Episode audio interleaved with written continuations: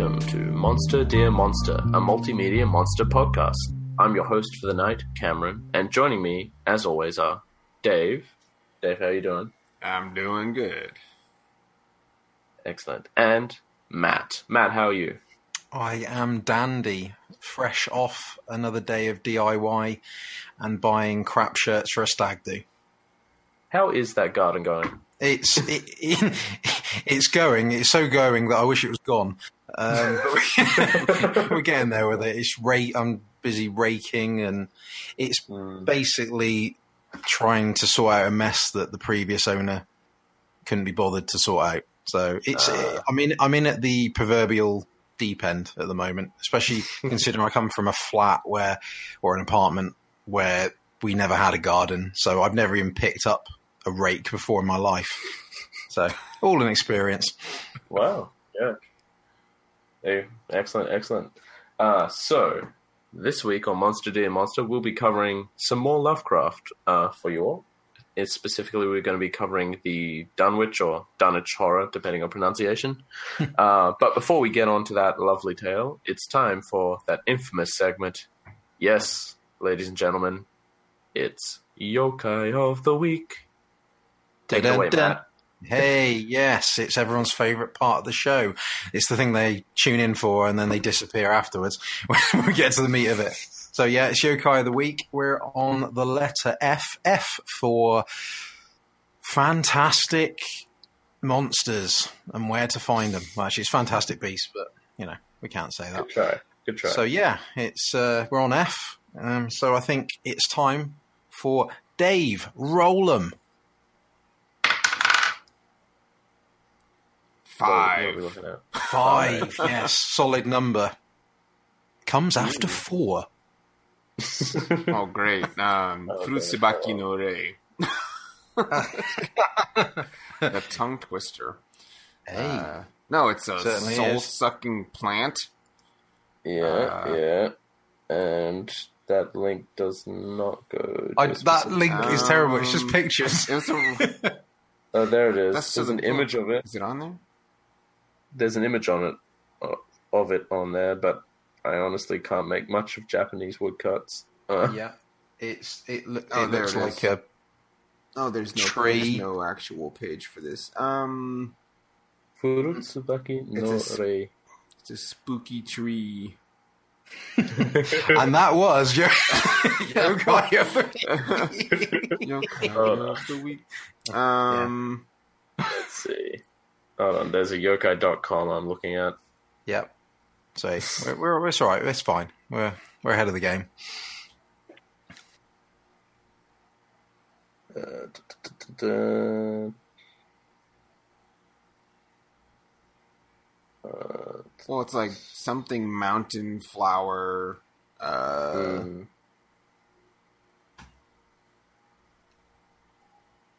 Yeah, I don't know. It's not Okay. lightning, something like that. got a Something to do rough with the translation storm. for old Subaki spirit. You sound like you had a Scottish accent then. Subaki spirit. Oh, I do love me a good yokai in the evening. Which part of Scotland slash Ireland slash Wales are you from? slash India. from all over. Uh, Uh, haven't Yeah, spent so- long enough with my uncle.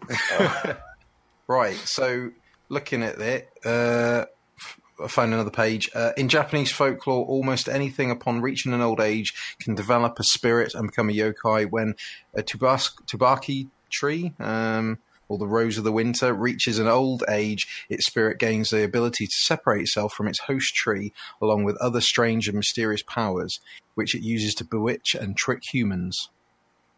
That's the appearance. It looks Yeah. like it That's it basically look in this picture. It looks like a lady hiding in the bush.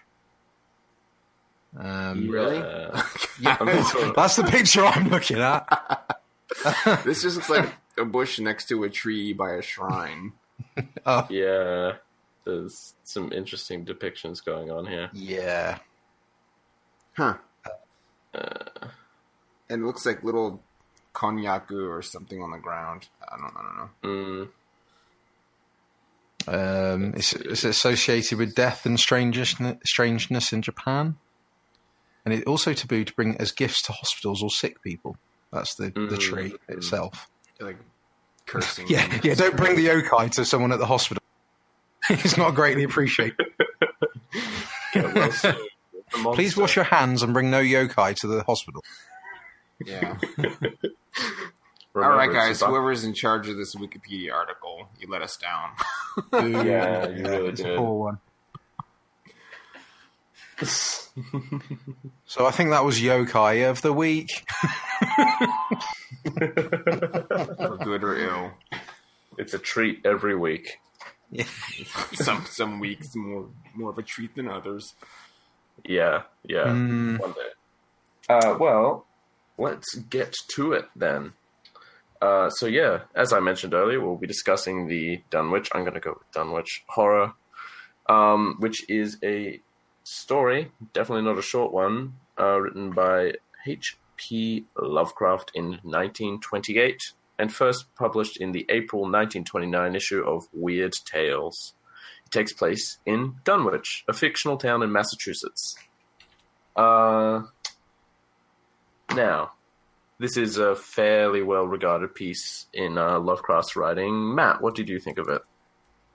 I really enjoyed it actually. I read it only fairly recently. I haven't got around to watching the movie yet, but that will happen in time. But no, as a as a short novel, I thought it was actually very good because I think it's of Lovecraft's many novels. It's actually quite a good one to actually understand as well because you know his his very you know from one end to the other. I think it's quite a, a solid one, and I think that's why it's quite well known amongst uh, his work. I think it's interesting because obviously it's part of the Cthulhu mythos, uh, which is obviously you know more, of his popular work. I think in some ways it's quite basic in the sense that you're talking about a abomination child being born of a abomination mother, you know, part of a very strange family in a rural back area that no one particularly wants to live in, etc. And then obviously, you know, turns into the what eventually becomes the the Dunwich horror. But yeah, I think as a whole, I think it's it's enjoyable reading. Um, again, Lovecraft's use of description is fantastic in this one, which is obviously one of his his uh, main strengths anyway. But I think it, it's one of those that it's as easy reading I found compared to a lot of his other work. So I yeah, I thoroughly enjoyed it. Yeah, excellent. Dave, how about yourself? Uh, sort of general impressions. Yeah, I like this one a lot. Um, he did apparently, uh, and it kind of the, the story wears it on its sleeve, but um, sort of got the idea or was inspired by um, Arthur um, Machen's um, The Great God Pan, which came out, uh, I don't know, maybe 15 years or 20 years Mhm. prior. Um, and that deals with a lot of the same uh, concepts where a scholar is going to some you know, hovel uh, in the woods and encounters something supernatural. Um, he also, he, I think he reined it in a little bit. There's not a lot of, or not as much uh, purple prose in this. It's a little bit more straightforward, um, which was kind of nice. So you can digest this a little bit easier instead of wondering at his uh, strange uh, eldritch vocabulary. Yeah, yeah. He sort of saves it more for where it's needed rather Hmm. than just splashing around everywhere with his uh, nauseous brush or whatever it is. It was a. the last one, was it Nauseous wizard. yeah. wizard with a hellish brush or whatever it was? Yeah. Uh, no, he definitely reins in the prose a fair bit, which does make it a lot easier to read, which is nice, and it's sort of fairly neatly set out into these short chapters. And you know, it's um, for, for my personal opinion, sort of as far as it goes as a story from start to finish, it's very straightforward. It's a very sort of simple overall story, but it's not sort of lacking any depth or anything. So while it's easy to keep track of, it's still interesting to read. Um, and it sort of shakes up his style a little, which uh, we'll discuss a little more as we sort of talk about the.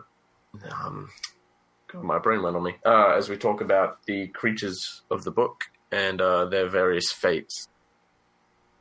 Uh, but yeah, more or less, this is this is like sort of small town, back county horror kind of stuff. You know, you got this sort of thick accent portrayed throughout a lot of the characters' dialogues. You've got these hills with these strange stone obelisks on them.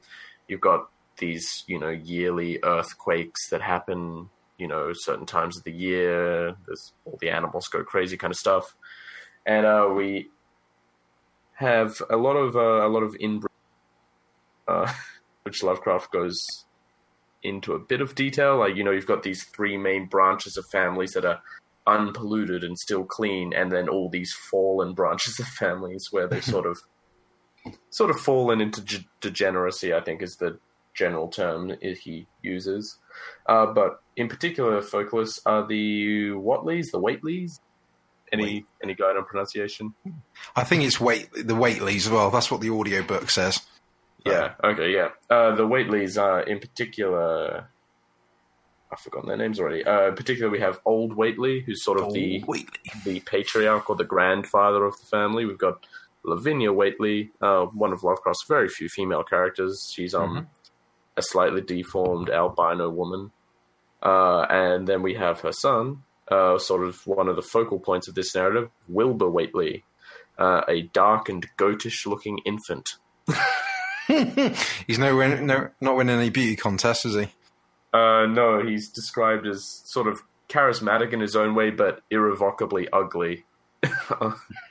From Lovecraft's point of view, of Mm. course, you know, he considered a lot of particular features to be horrendously unattractive, but we're not Yeah. sure exactly Well, how and deep this he's guy's reading in. huge too. He's like Yeah, yeah. tall Yeah. or something. Yeah, he keeps I mean, he's- growing, he's, doesn't he? nine feet tall when he dies, I think. Yeah. something like that. Yeah, no. Uh, so Wilbur Whateley is of interest because you know he was born, you know, nine months after one of these tremblings of the hills, etc., etc. No one heard about him for a week until his grandfather came down into town to buy a bunch of supplies, gabbering on about how you wouldn't guess who his father was, and his father's a right sight better than anyone would ever think.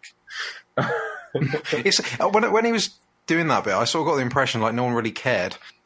He's there just muttering to himself in the, like I said, in the in the general store. He's just talking about where it's come from. And so I'm like, yeah, no one cares that you, your your deformed daughter has given birth to some weirdo.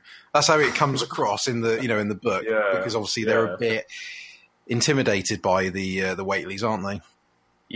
Yeah, yeah. And I mean, with good reason, because Wilbur turns out to be quite the oddity. He's sort of walking with assistance by the age of six months. He's running around the zone at the age of seven. And a few months after that, he's talking uh, conservatively, but quite well. Uh, so he's growing up incredibly fast. It's like he looks like a four year old by the time he's a year old, stuff like that. I believe. Yeah.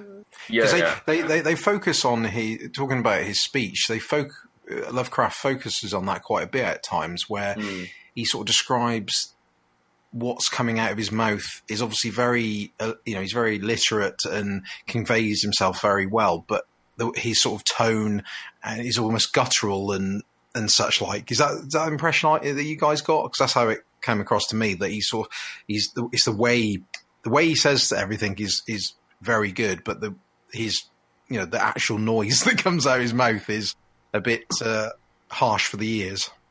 Yeah, yeah. Lovecraft talks about how it sounds like he doesn't have a throat, like there's some other organ producing these noises. Yeah. Ugh.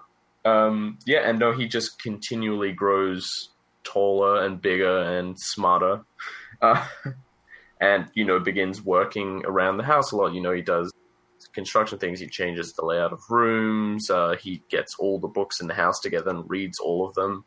And he's heard one night out in the hills yelling the name of Sothoth. Uh, but sort of the most interesting thing about him is he's never seen without this tight-fitting, uh, very tightly bound, tightly buttoned clothing, and he has this intense fear or revulsion of any any idea that it might be moved or removed in any way.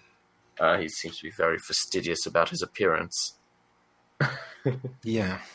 Yeah. Um, but uh, essentially, he continues to grow, and he continues to be sort of uh, the the local uh, the local oddball.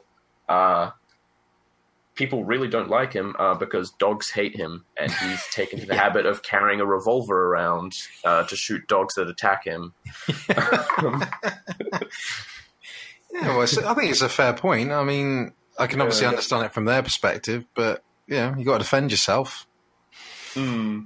You know, it's Yeah. not. Know, it's, it's it's like a it's like a reverse of the thing, isn't it? Yeah, yeah. Well, no, not a reverse. Obviously, the the thing hates dogs, whereas he, Yeah. that's what he does as well. Thinking about it, yeah. he's Well, more, no, it's more like dogs hate him. yeah, he He's doesn't just necessarily hate himself, himself. Yeah.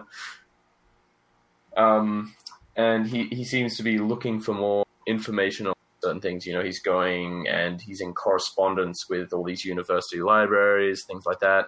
Uh, and he needs some kind of information to the point where he eventually leaves town and goes to the Miskatonic University, I believe it is, to uh, have a look at their copy of the Necronomicon. Yep. Uh, a, a book that is a creature all to itself. oh yes, Uh, and the librarian there refuses to let him borrow it or take any notes on it or anything like that. Uh, and st- attempts once he leaves, attempts to stymie his efforts to, efforts to find other copies, writing to all these other libraries and universities like, "There's something not right with this guy. Uh, you know, he's 14 years old, but he's in my library. He's seven and a half feet tall. He's looking up Yog Sothoth information." yeah, because he, yeah, cause it's, it's, he sends a signal out to the other universities saying, "Look, watch out for this guy." It's almost like when you you go to a bar and there's a photo of someone behind it saying, "Don't serve this man." Yeah, yeah. Uh, and, you know, about a year or so later, he breaks into the Miskatonic University again in a sort of desperate attempt to get their copy of the Necronomicon. Uh, let's see. He dies at the age of 15 after being mauled by a guard dog while breaking into the Miskatonic Library on August 3rd, 1928. Yep. Uh, and this is where Lovecraft breaks out the descriptors. it's pretty nasty, isn't it? Yeah, yeah. Uh, Dave, what do you think of uh, young Wilbur Whateley's sort of true form as Uh, described here? well, yeah, it was pretty. Yeah, he saved he saved his uh, crazy descriptions for until we got to this part. Um, yeah. Yeah. it sounds really gross. So uh, I'll, I'll read a little bit of his um, his post death description because all that clothing that he was wearing, um, it's it's kind of torn uh, by the dog, and um, the the the guards is Henry, one of the guys, whoever finds him, I think it's Henry Armitage. Mm, um, Yeah, uh, they realize why he was, you know, covered from head to toe all the time. So it says um, the thing that lay half bent on its side in a uh, fetid pool of greenish yellow ichor and tarry stickiness was almost nine feet tall, and the dog had torn off. Oh, there we go. All the clothing and some of the skin. It was partly human, beyond a doubt, with very man-like hands and head, and the goatish, chinless face had the stamp of the Whateleys on it but the torso and lower parts of the body were teratologically fabulous. Okay. Um, so that only generous clothing could ever have enabled it to walk on Earth unchallenged or uneradicated. Above the waist, it was semi anthropomorphic, though its chest had the leathery, reticulated hide of a crocodile or alligator. The back was piebald with yellow and black, and dimly suggested the squamous covering of certain snakes. Squamous snake. Um, Below the waist, though, it was the worst. It was, it was the worst. Jeremy Greer. that's, that's what I was. Uh, sorry, Jeremy. Um, for here, all human resemblance left off, and sheer fantasy began. The skin Yeah, was thickly, yeah, it's spelled like Mm. Fantasy star. Fantasy anyway, Star Online. um, the skin was thickly covered with coarse black fur, and from the abdomen, a score of long greenish gray tentacles with red sucking mouths protruded limply.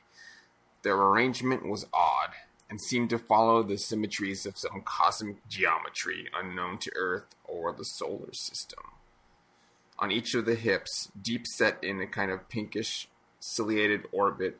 Yeah, this sounds disgusting. Um, was what seemed to be a rudimentary eye, while in lieu of a tail, there depended a kind of trunk or feeler with purple annular markings and many evidences of being an undeveloped mouth or throat.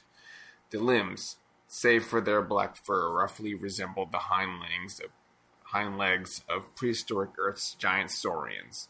So, dinosaur legs, Yeah, yeah, I was going to say.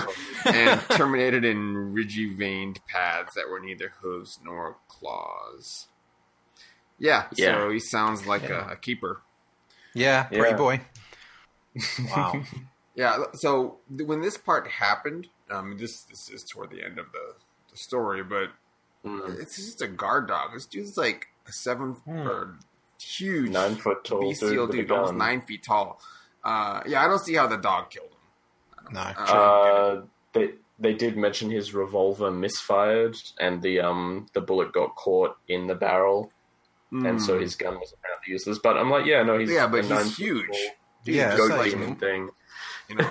He's literally I'm not mountain. advocating animal violence, but you're like a nine foot tall beast, man. I think you could Mm. take care of one dog. Yeah, Yeah. yeah. No. It was anyway, a bit a bit, yeah. He sort of whimpers out, doesn't he? Really, you sort of think Mm. build up. There's a, you know, he, there's a main focus on him uh, from a descriptive and thematic point of view, but he then just like so he just gets killed by a guard dog. It's real, like oh, really? Yeah, well, I mean, he is painted as like a, a scholarly figure. Yeah, Hmm. and it never worked in, out. In any of Lovecraft's works, the the scholars get the short end of the stick. True. Yeah. they're not very like physically stout. Able. And so yeah. even if he, he was like nine feet tall, maybe he's just like really reedy or something. He didn't really get into Mm. his. Um, actual, he didn't seem like yeah. super superimposed. They weren't like he's broad shouldered. You know, he's maybe he's no, he's just tall. really skinny. Yeah, Anyway, Mm.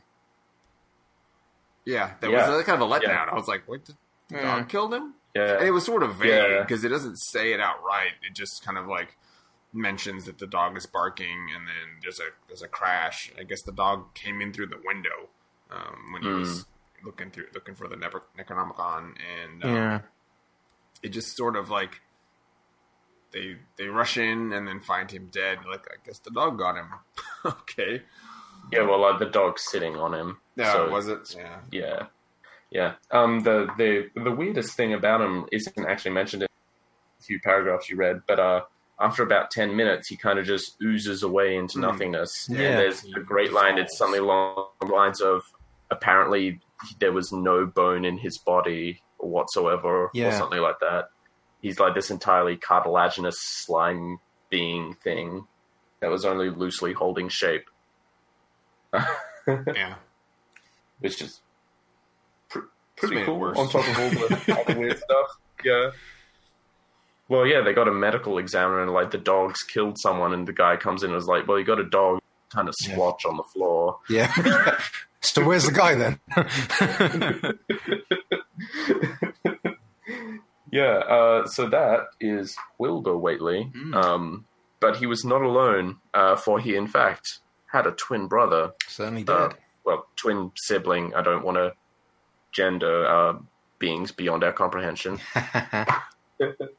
Um, so back in Dunwich, the uh, the actual horror began uh, because all his life, uh, Wilbur had been caring for and feeding and knocking walls out to allow space for his much larger twin brother, uh, Mhm. twin sibling. Um, and without him there to care for it, uh, it goes a little nuts and breaks loose. Yeah. it's you, you we get a description of everyone freaks out when there's a sound like uh, a bomb goes off at the old Whateley house, and you know all their few remaining cattle disappear, um, and there are these giant barrel-like footprints in the mud of all the roads leading down to a glen, and people go, "Well, that was that was really weird," and then the next night uh, there's a whole bunch of noise, and a barn is destroyed, and all the cattle in there are eaten and killed again. and people go, "Well, this is really weird. We know it's in there, and well, maybe we shouldn't do anything." And then the next night, it gets someone, uh, gets a family, I believe. Yeah, Uh, it, it was yeah. good. I, I I can't remember what description they that Lovecraft uses about that family, but does he say that they're raised? It, the family were raised. You know, it was it was such a Yeah, very yeah. final word he used. I haven't got it to hand, but it was just like it was just that one word he used was really powerful. You know, like Mm. literally like they are. Uh, Gone out, of, you know, Yeah. out of existence. It was, you know, rather than just like, oh yeah, they were just killed. It was like, no, Mm. gone, eradicated. it's a re- Yeah. really good use of language. Yeah, there we go. Uh, and it's uh, so I mean the monster's creepy enough. It's always described as sort of being heralded by this lapping sound, almost like sort of waves up on a small beach noise. So you get the idea it's got this kind of gelid, uh, kind of changeable form, uh, but it actually turns out to be invisible as well. Damn it. Which is, you know, you, you've got a house-sized monster stomping around, eating cattle, erasing families from existence. and it's he's also invisible. It's also invisible. and he has like way more than four legs. I think they Yeah. took the time to point that Yeah. out. Like with these tracks, there, there can't be only four legs. Yeah, yeah. Uh, um, yeah, it sort of just terrorizes the local area for several days, uh, killing two families and several policemen until uh, members from the Miskatonic Universities, uh, Armitage, Rice, and Morgan arrive with the knowledge and weapons needed to kill it. Uh, uh, and they use a to render it visible and you know attack it, and the sight of it sends one of them into shock. No, that's that's way too messed up. I'm gonna sort of log out for a bit. Get me out of here. Uh, yeah, and uh, they cast a spell of some sort, I believe. Yeah. Uh, yeah, chant and yeah, they they chanted it, uh, and just before it's destroyed by this spell that they're chanting, uh, it screams for help in English, Mm. revealing its identity as Wilbur's twin brother yeah. though it looked more like the father than Wilbur did. Dun dun dun. Big Dun, spook. dun. Uh, He's got daddy issues. yeah, yeah. Um, so, so this is sort of our second monster in uh, the Dunwich Horror, which is the. So, um, throughout throughout the story, it's always talked about how, uh, at least from Old Whateley, is always talking about how Wilbur will one day grow to resemble his father more, and sort of you know inherit his father's power and bring his father back into being. All these kind of mad ramblings, and at the same time, uh, we sort of get a little flashback later on where he's uh, talking to. Is it a flashback or it's a diary entry? Uh, either way, where Wilbur's being told he has to care for his uh, for his brother and make Yeah. sure he doesn't grow too fast Yeah. uh, because it needs to the time needs to be right and he needs to have the right rituals prepared uh, to be able to control him and sort of do some kind of ritual. And if he feeds him too much or too little he'll grow too fast or he'll get bored and break out. And it's been this sort of this sort of great balancing act for the last 15 years which finally culminated in this uh, horror period. Um, so what do you guys think of our mysterious and unnamed creature? Yeah, he was uh, pretty spooky, I guess. Giant, invisible, marauding beast. Um, yeah, and it, it's tough because the, the descriptions were limited.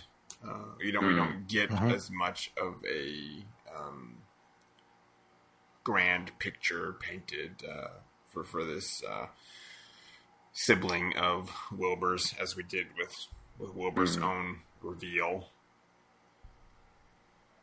Yeah, yeah.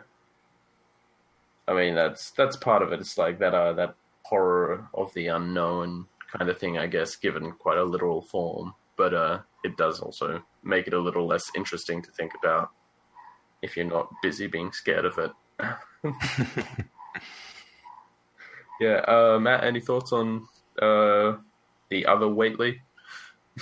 Yeah, like I agree with Dave that it's a shame there's no description of it. Uh, I think that there's a lot of build up because obviously you've seen uh, uh, many chapters of you know where Wilbur and his his grandfather are you know plotting and scheming and almost ostracizing their mo- her, his mother. You know, she's sort of just pushed aside and appears at, at some point throughout the the story. But I, I I don't know. I think that I wish they had, or I felt that Lovecraft had slightly rushed this part of the the novel. I think that, that you know, like I said, there's a, a massive build up, but then you don't you only get sort of little snippets of of the actual Dunwich horror, which is a shame because it's actually a fact. You know, when you actually do uh, see and read the the parts of it, it's actually quite a fascinating creature, and and mm. it, I just think the chaos it excuse me the chaos it causes, I, I just is a bit interesting actually because like I said, it, it, takes out a couple of families, a couple of policemen, and drains the blood of quite a few cows, which hmm. obviously it's been fed on for a while but it's almost like it's come into the world at that point, not knowing what it's there to do. Really, it's broken out. Obviously, yeah. Wilbur's been killed by the dog. It's now either you know it's got bored or hungry. You know, and, and obviously it's no, no, no, one's there to contain him or contain it anymore. And it, like I said, it's I just was a bit. You know, at first when I was reading the little it was doing, I was thinking like, you know, you've got this huge monster that's invisible, that's you know that could literally cause as much destruction as it wanted but it's not. It's almost doing what it needs to do and then hiding. And it's almost like it it felt like because it's been con- contained in its own environment for so long, it's almost reminded me of a like a baby animal, you know, or an animal that's been in. Um, you know, been cared for by humans for X amount of years, and then it's put into the wild and doesn't know really what to do with itself. And that's how that's how it it sort of came across to me. Mm, hmm Yeah, it's almost more like a lost child mm. in that kind of time. It doesn't know what to do with itself. It goes out and it eats when it's hungry, but apart from that, kind of just runs off to a safe space. Yeah, it's uh, it's literally a lost child of antiquity. yeah, literally. Yeah. mm. Oh man, oh, those guys would be so much creepier if they were like that. Uh, yeah, just a bit. Instead of just big rock yetis. Uh, and they're invisible. Great. Oh, oh no. no, Dark Souls doesn't need more invisible no. enemies. Imagine invisible winter lanterns. Oh. oh. no! Imagine oh, that. Well, now it's going to be. Luckily, we never have soon. No, no, Miyazaki heard you. Uh, yeah, dialed in right now. He's one of the many listeners of Monster Dear Monster. uh, yeah. Uh, but um, anyway. Uh, so yeah, so both Wilbur Whateley and his unnamed sibling are uh, linked to sort of the greater. I'm not going to say greater evil, the greater power in uh, the Dun- Dunwich which is uh, Yog Sothoth, mm-hmm. uh, the sort of cosmic entity that binds this tale to the greater Cthulhu mythos. Uh, and uh, this this one's uh, this one's a bit of a big one. Uh, Yog-Sothoth, an outer god, uh, the lurker at the threshold, the opener of the way, beyond one, all in one, one in all, etc., etc. Uh, grandfather to the eponymous Cthulhu, uh, actually, which is interesting. Um, yeah, so in, in this tale, Yog-Sothoth's sort of portrayed as this sort of outer force that's sort of everywhere and nowhere at once and sort of locked behind some kind of gate. But it is also the key to the gate and the knowledge of the way to the key to the gate, etc. So the, all these grand mysteries kind of deal. uh, but it obviously also has some sort of presence in the world because it uh, came down in some foul ritual and uh, made a couple of kids with Lavinia Whateley. Yep. Uh, again, we ended up with Wilbur and the Yog Whateley question mark. I'm not sure what to name that one. yeah, that's what they ended uh, up deciding was the name of Wilbur's brother. Yeah, it's the, the sort of semi-official hmm. naming. Yeah, it's, it's, not a bad name. Uh, yeah, named um, after his father. Yeah, yeah, exactly. Um, and Yog Sothoth uh, himself, because it's apparently male. Uh, has a few depictions, you know, got just a sort of mindless, writhing mass of tentacles and eyes, which sort of calls to mind uh, the sort of more tentacly version uh, that Wilbur Whateley ended up being. Uh, we also have um, in the horror in the museum, uh, Hazel Heald described Yog Sothoth as only a con- congeries, congeries of iridescent globes, but stupendous in its malign suggestiveness. Wow. a bunch of a uh, bunch of evil lights, I guess. um, yeah, yeah. Uh, what, what, do you guys think of Yog Sothoth? It's kind of a broad creature, elder god thing within the Cthulhu mythos. Well, yeah, it's, it's it's a funny one, isn't it? It's one of those sort of creatures or beings that you see in, in not just in Lovecraft, but you see it in uh, in other media, especially for people that are familiar with the with chaos in Warhammer Forty Thousand universe, where where everything is something and nothing. It's you know it, everything's there's no there's it's never a black and white being. It's always something where it's a bit yeah, there's no real d- proper description of it. It's it's like like you said in the description about the you know it's it's the gate, but it's also the keeper of the gate. It's almost like you're it's like you're mm. listening to a riddle, and that's almost like what it is. You know, I suppose it's the, the old ones and the great ones are similar to the you know the gods in in the the 40k universe or any other type of media. It's it's that where they're they're they're so complicated, so the human mind can't deal with it, can't comprehend it, and it's and to me,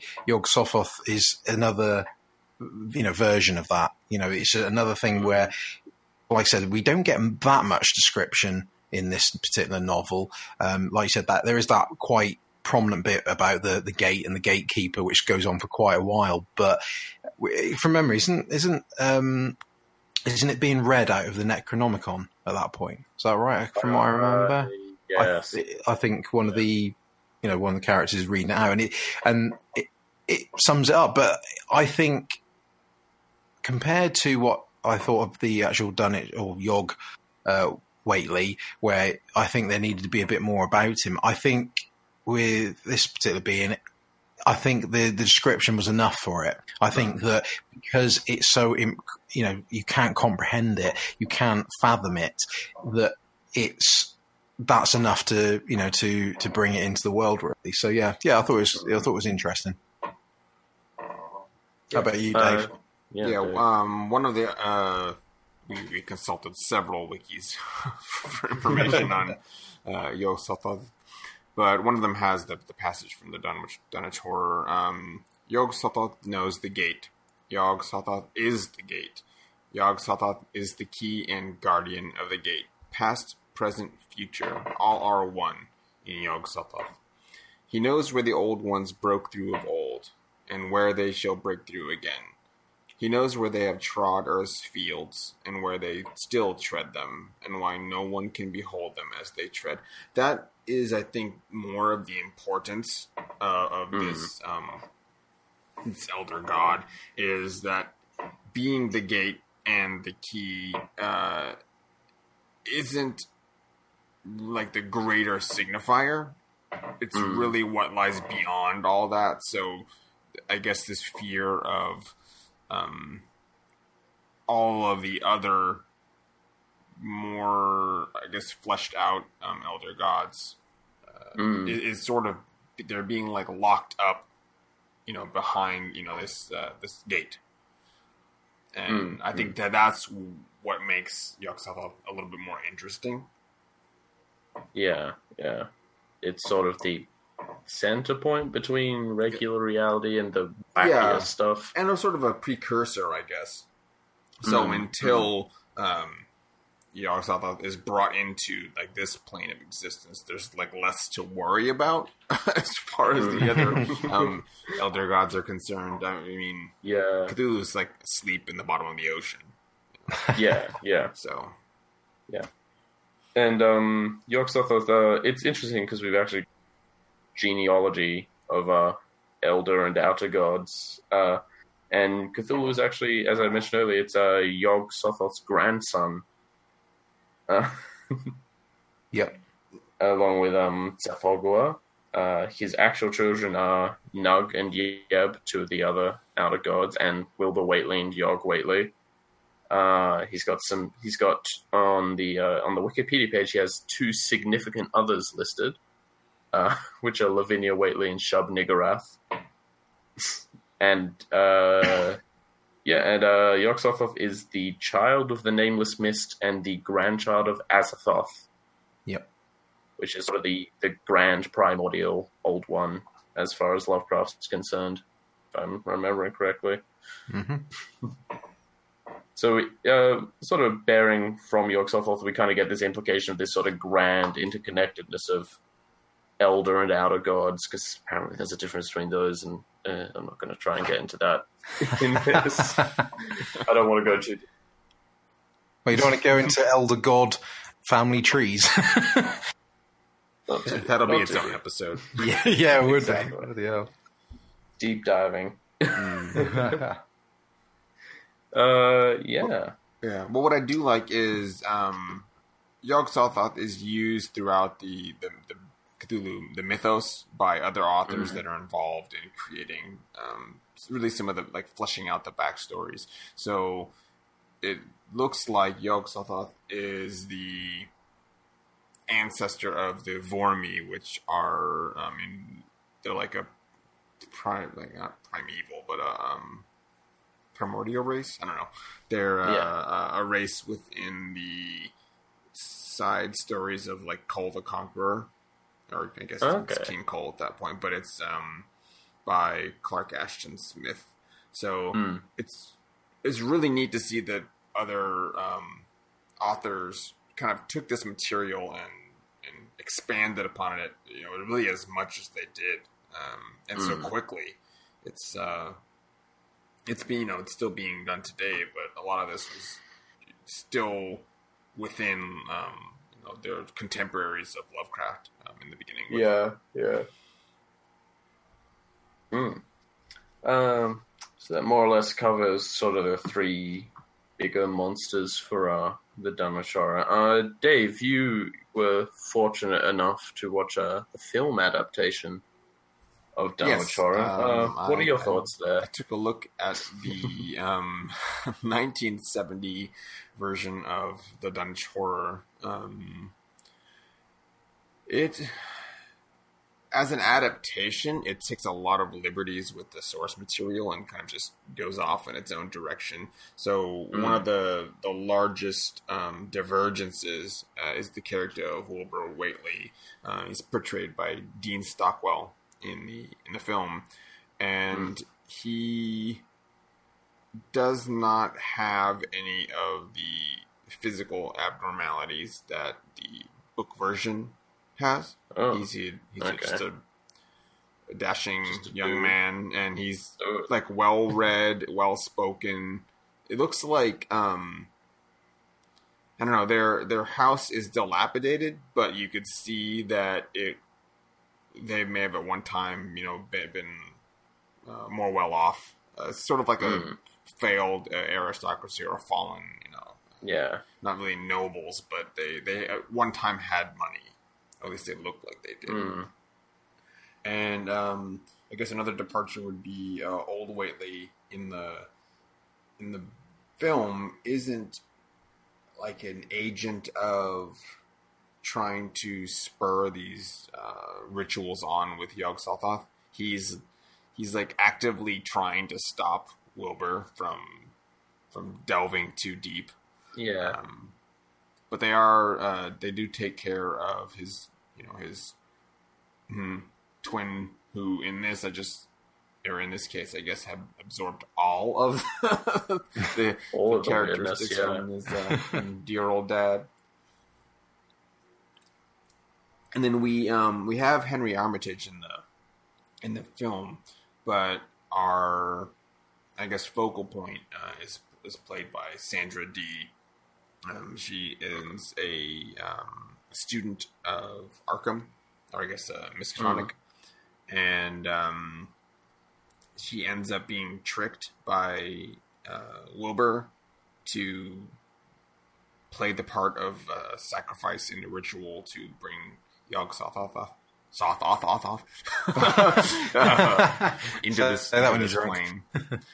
um, yeah, well, in the movie, he's uh, so Wilbur is like he's doing the ritual at the end of the film, and um, so he just keeps saying Yog Sothoth, Yog Sothoth. It's like it's like kind of a tongue twister, but he does does a pretty good job. But the, the thing is, is when he's when he's doing his chant, he has his hands like in fists with the thumbs um, extended out, but with the um, inside of his hand like pressed to his temple. Oh yeah, I can see that in the photos. Yeah.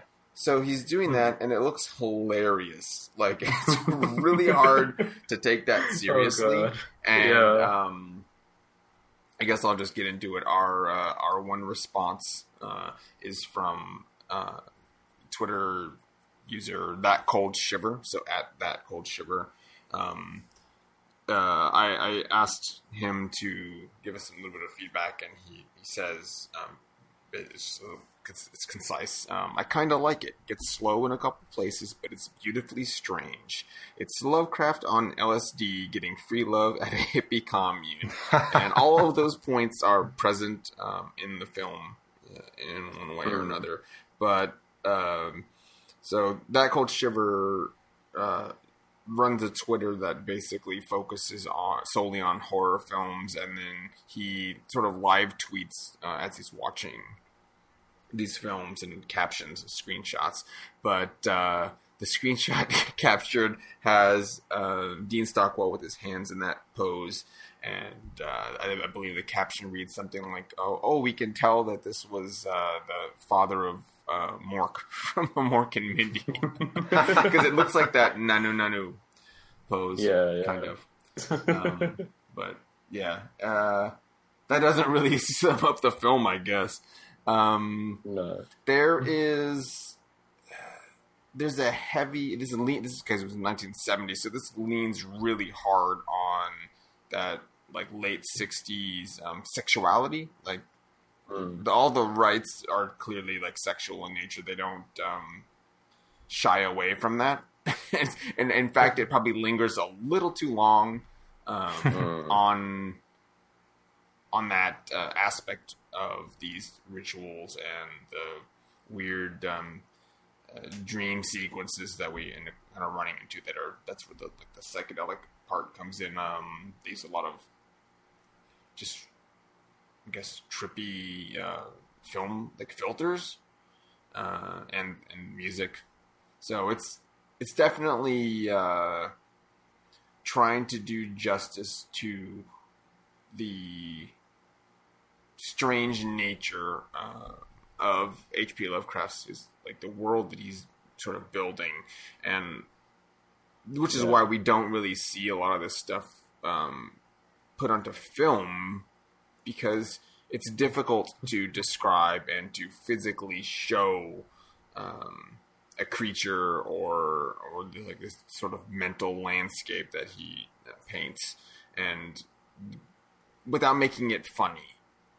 Yeah. Yeah. Um, they do a good job in this. Uh, they wisely don't show a whole lot of the um, the creature uh, at the end, Mhm. And the parts they do show are bits of. Um, I think it's like maybe some puppetry um, combined with crazy filters, and then a lot of um, like jump shots. Like it doesn't track wholly. You're not sitting there staring at any at any part of it for any long period of time.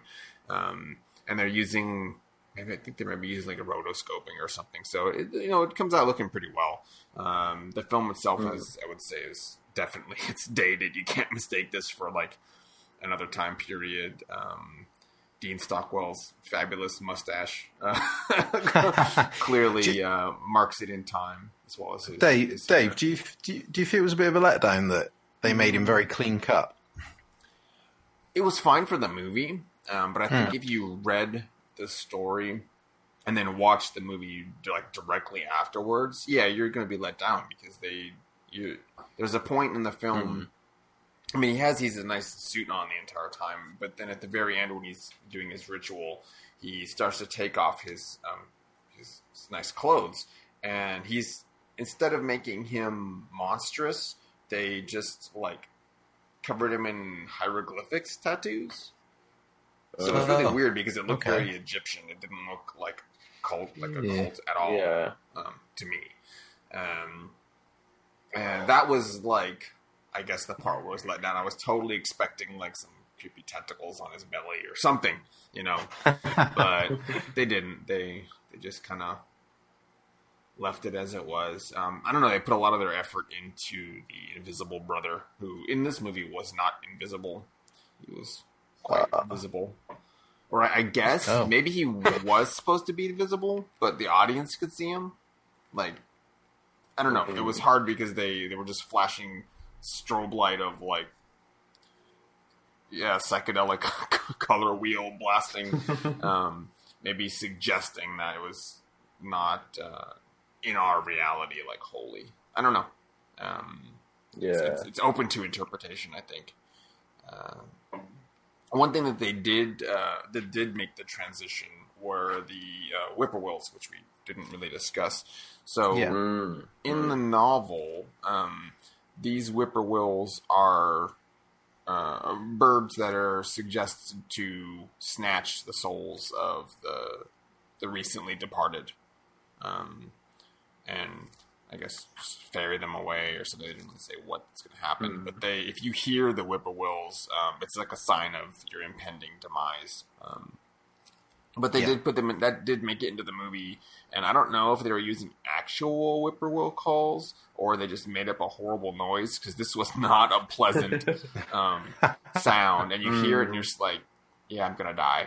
like it's not a, it's not there. There's no, there's no bones about what's gonna happen when you hear these birds um, making their call. It's an odd choice of creature to actually Hmm. to be the stealer of souls. They look like a cross between a, a sparrow and an owl, but they Yeah. don't look. I know. I don't know if that's a deliberate thing. You know, Well, that I they, think don't, they don't look just their particularly menacing. noise. They're I don't think you're not really supposed to see them. You're just Mm. hearing them, and um, these are apparently uh, that that idea is um, a native folklore um, idea. So Hmm. uh, when he decided to use this as sort of a it's not really a plot device, but it's close to it. Um, Yeah. Yeah. these H.P. Lovecraft does his research. He grounds his tales in um well folklore. And Yeah, true. That's that's nice to see. Um because the other elements are like so like fantastical um Mm. that it needs that little bit of um grounding in, in something that's relatable. Yeah. Yeah, yeah, I don't disagree. It's one of the, it's one of those little details that sort of gives that extra realism. But yeah, that's um that's pretty much the movie. It uh I don't know. I mean, I, I, it's worth watching if you get the chance. yeah. But Yeah. Uh, Yeah. like I said, it, it it could have some uncomfortable scenes. Um, a, a bits do linger a bit too long on the the nature of these rites, these dark Mm. rites. Um, but overall, yeah, it was wasn't like a bad movie. Uh, I don't think it did so well on um, just reviews. Just judging by that, Yeah. you know, people are less inclined to watch this. But it's one of the few um, adaptations you can find that was of at least considerable budget versus a lot of the um, independent films that you see generally um, focused on the Cthulhu mythos. So it does have Hmm. that. I mean, there's there's really not many other movies you can watch that are um, adaptations of Yeah. Lovecraft's work. Mm-hmm. Oh, that's good at least. Uh, well, that has been uh, the Dunwich Horror, Yeah. a novel by H.P. Lovecraft, or short story by H.P. Lovecraft. Uh, Matt, where can people find you on the internet? They can find me on old Tinternet on Twitter at, at Ninja Badger seven, the number seven. Um, doing a few projects. Uh, look out for a another horror related one. Very. Uh, how about you, Dave? You can find me at um, Sentient underscore plus on Twitter, and well, I mean that's pretty much the only place I am. So that's where you'll find me. Yeah, uh, you can find me on Twitter at night underscore twitten. That's the night without a K. Uh, you can also find the podcast at mon underscore d monster. Uh, please uh, stop by, check us out. Uh, usually post what subject we're doing next, so you can get feedback in. Um, yeah, and just come for a chat. We always Yeah. love a good chat. We do. Absolutely. And with that, dear listeners, we'll see you next time. Bye bye. Bye bye. Bye.